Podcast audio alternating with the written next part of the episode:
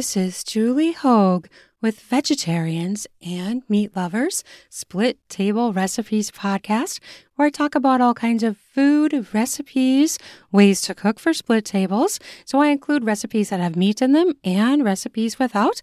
And I have guests on. I have multiple interviews on this podcast, and I have several more lined up. I'm really excited to bring you these people.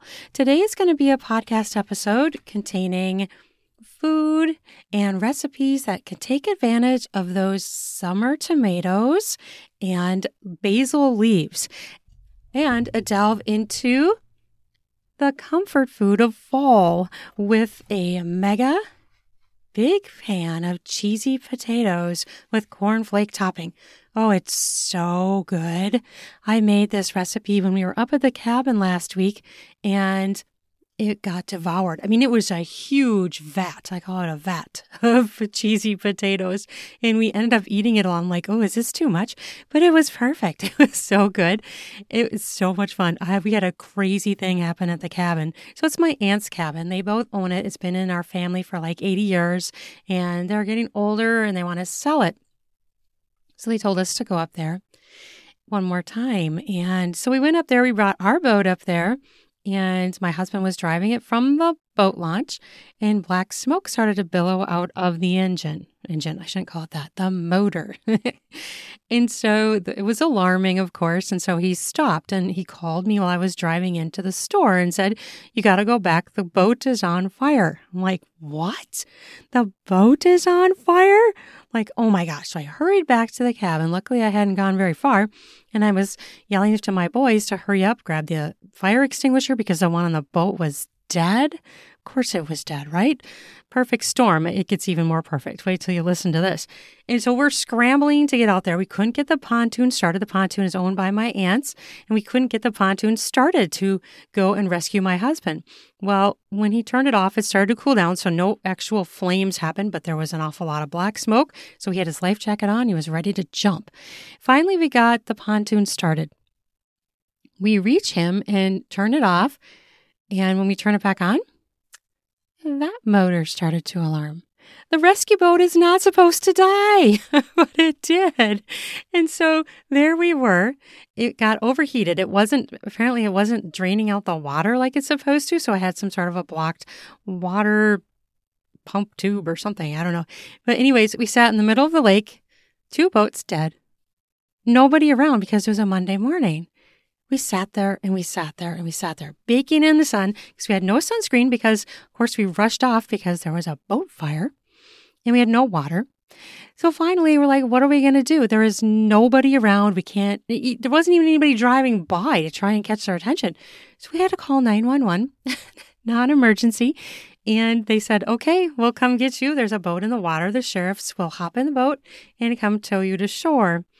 And so we waited and waited, and finally they showed up. There were a few boats that were starting to appear, but nobody was noticing us or noticing that we had a problem. Even, you know, waving is just waving at that point. It didn't look like we had a problem. It just looked like we were hanging out in the middle of the lake. So the sheriff towed our boat to the landing. We put it back on the trailer, which is probably a it's a blown gasket, so the motor might be completely shot. And then they towed the pontoon back to the cabin. So we were up there, no boat, to use two boats, but we couldn't use either of them on a lake. Not exactly what we expected. We thought we were going to be using the boat a ton. So we rented a pontoon for one day and then they fished off the dock. We still had fun, but what a story, right? The, the rescue boat isn't supposed to die. Hope you're having a great summer. Okay, now we'll get into the recipes. I had to tell that story because it's a total crazy story. Just the odds of having two boats die in the middle of a, a lake. Uh, you know, what are the odds of that? we should have played the lottery, right? Okay, this first recipe is called caprese pasta salad. And I like to use the tricolor rotini pasta. You could use those pastas that have veggies baked into the the pasta. Those are really great to use too. Oh, before I forget, my cookbook is free today. It's free for until Sunday at midnight. Forgot to say that. It's totally free. One dish, two diets. I'll put the link down in the podcast show notes and you can get my cookbook for free. Please leave me a review if you get it and enjoy it. I would love to hear your thoughts and enjoy. Okay, so you take 12 ounces of the tricolor rotini pasta, cooked and drained, and then you're going to add three cups of the sliced cultivar tomatoes. Now, those are the multicolored tomatoes that are red, orange, and yellow. Or if you have garden tomatoes or access to garden tomatoes or a, you know farm stand, use those because the fresh tomatoes that are homegrown or grown locally in a farm are just the absolute best.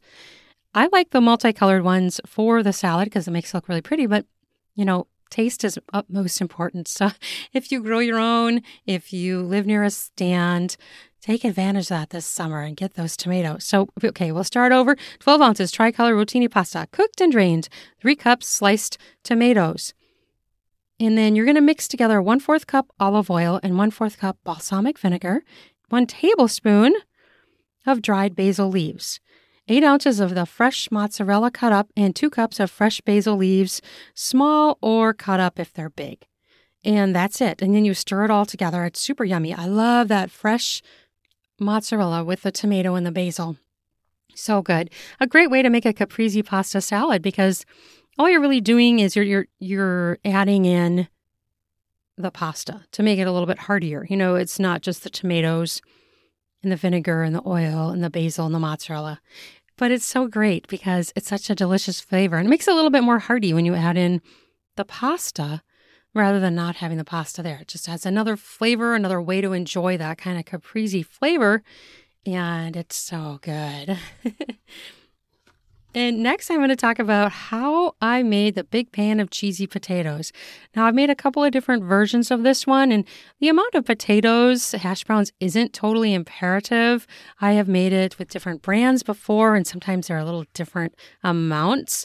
So, it, don't stress too much if you don't have the exact size or poundage or weight, I guess, of the potatoes that I say because it's still good. And I've done it different ways where I use different amounts of the hash brown potatoes.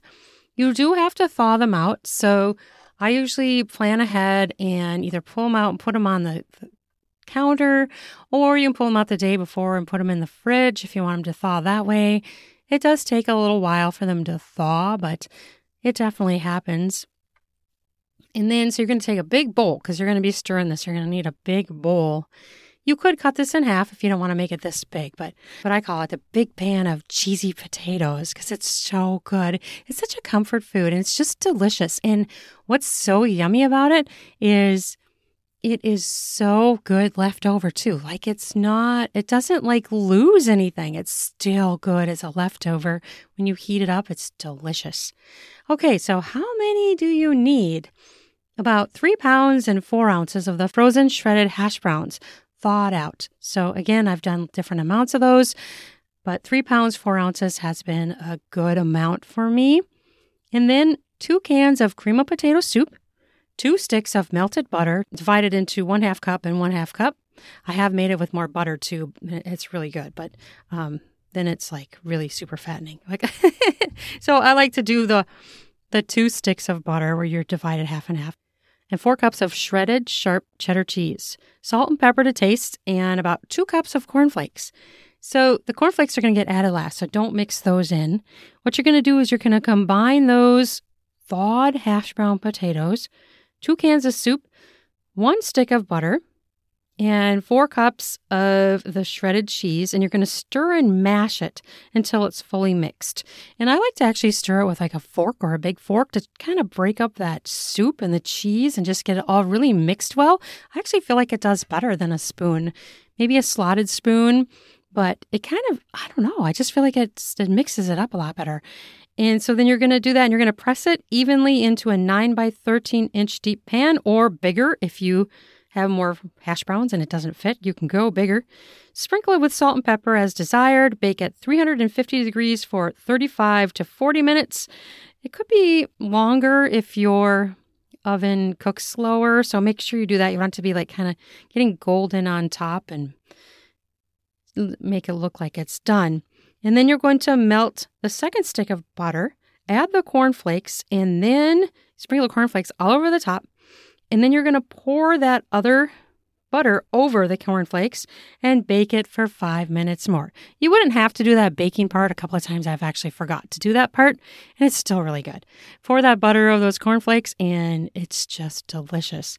What's really good about this particular recipe is the medallions, my son calls it medallions, of the cream of potato soup adds a different layer and type and nuance of potato in mixed with this. And he he's like, I love those medallion potatoes mixed in with this, and it really is good. I mean, you could use other cream of cream of soups like cream of mushroom or cream of celery or something, but the cream of potato is really good because it. I like. I'm I'm with him. I like the medallion type of potatoes mixed in there too. It's just really really good and it just adds a layer of yumminess to it. This is a great recipe for fall when you're looking for comfort food. And I guess it's August, so I'm starting to think about fall a little bit.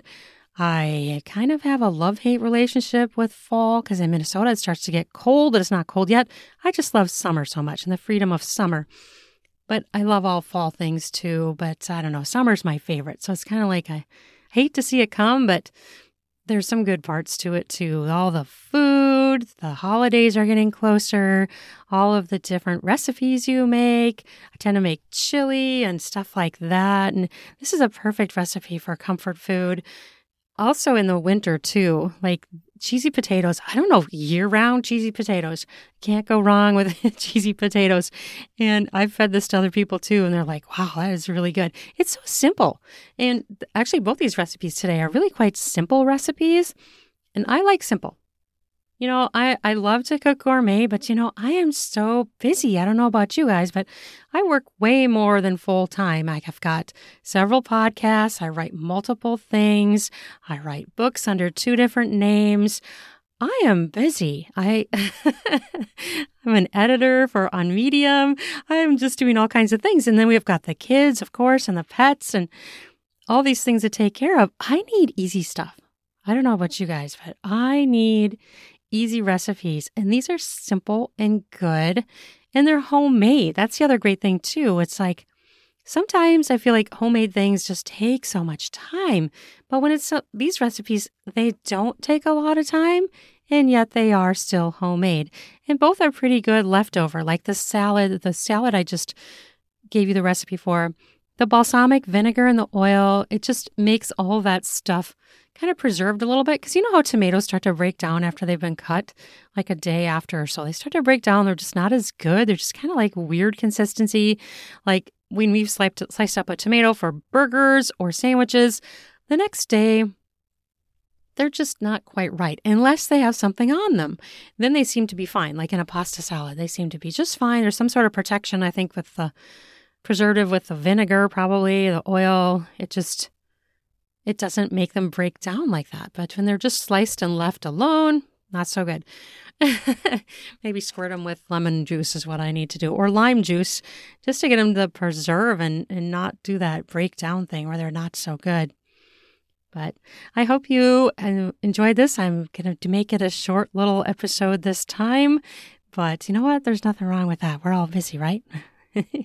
we like short things sometimes. I like short things sometimes too. You know, it doesn't have to be a super long podcast episode to be enjoyable. What you want is the recipes, and I got them for you. They're so good. I hope you try them. Try them out and let me know. I would love to know your thoughts about how they are and if you like them. And stay tuned for my upcoming podcast coming up. I'm really, really excited about some of the people I've been talking to who are cookbook authors and chefs who are going to come on the podcast. And I'm so excited to talk with them and present them to you, to the world. And just so much fun to talk to these experts on how to cook and what they do and their experiences. And then we get a little bit of their life often, their life story in it too, which I think is just fantastic. You know, the last one, did you ever did you listen to the one where rags to riches? Oh, that was such an amazing an amazing story. You've got to go back and listen to that one. Her story is absolutely phenomenal.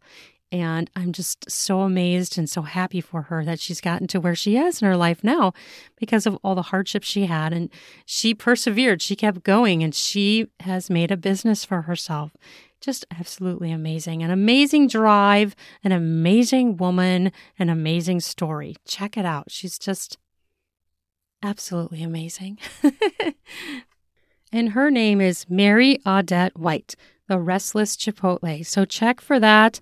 Absolutely amazing. The, the title of the podcast episode is The Rags to Riches Journey to Success of food blogger and best-selling cookbook author Mary Audette White. Restless Chipotle, and that's that's her name on social media. So check her out. It's such an amazing story. Thank you so much for listening to this, and I hope you're having an amazing, yummy weekend. I hope you're enjoying your food and having some great times and wonderful conversation and making great memories over your food because Food does that. It has memories for us. And when we remake it again, we remember those memories, good or bad, right? But hopefully we can focus on the good. I hope you have an amazing day. And thanks again for listening to this podcast. I love it that you're here. And please follow my podcast if you want some more recipes and some more amazing interviews. And give me a rating, give me a review. I would love to hear your thoughts. Thank you so much for listening, and you have an amazing day. Bye bye now.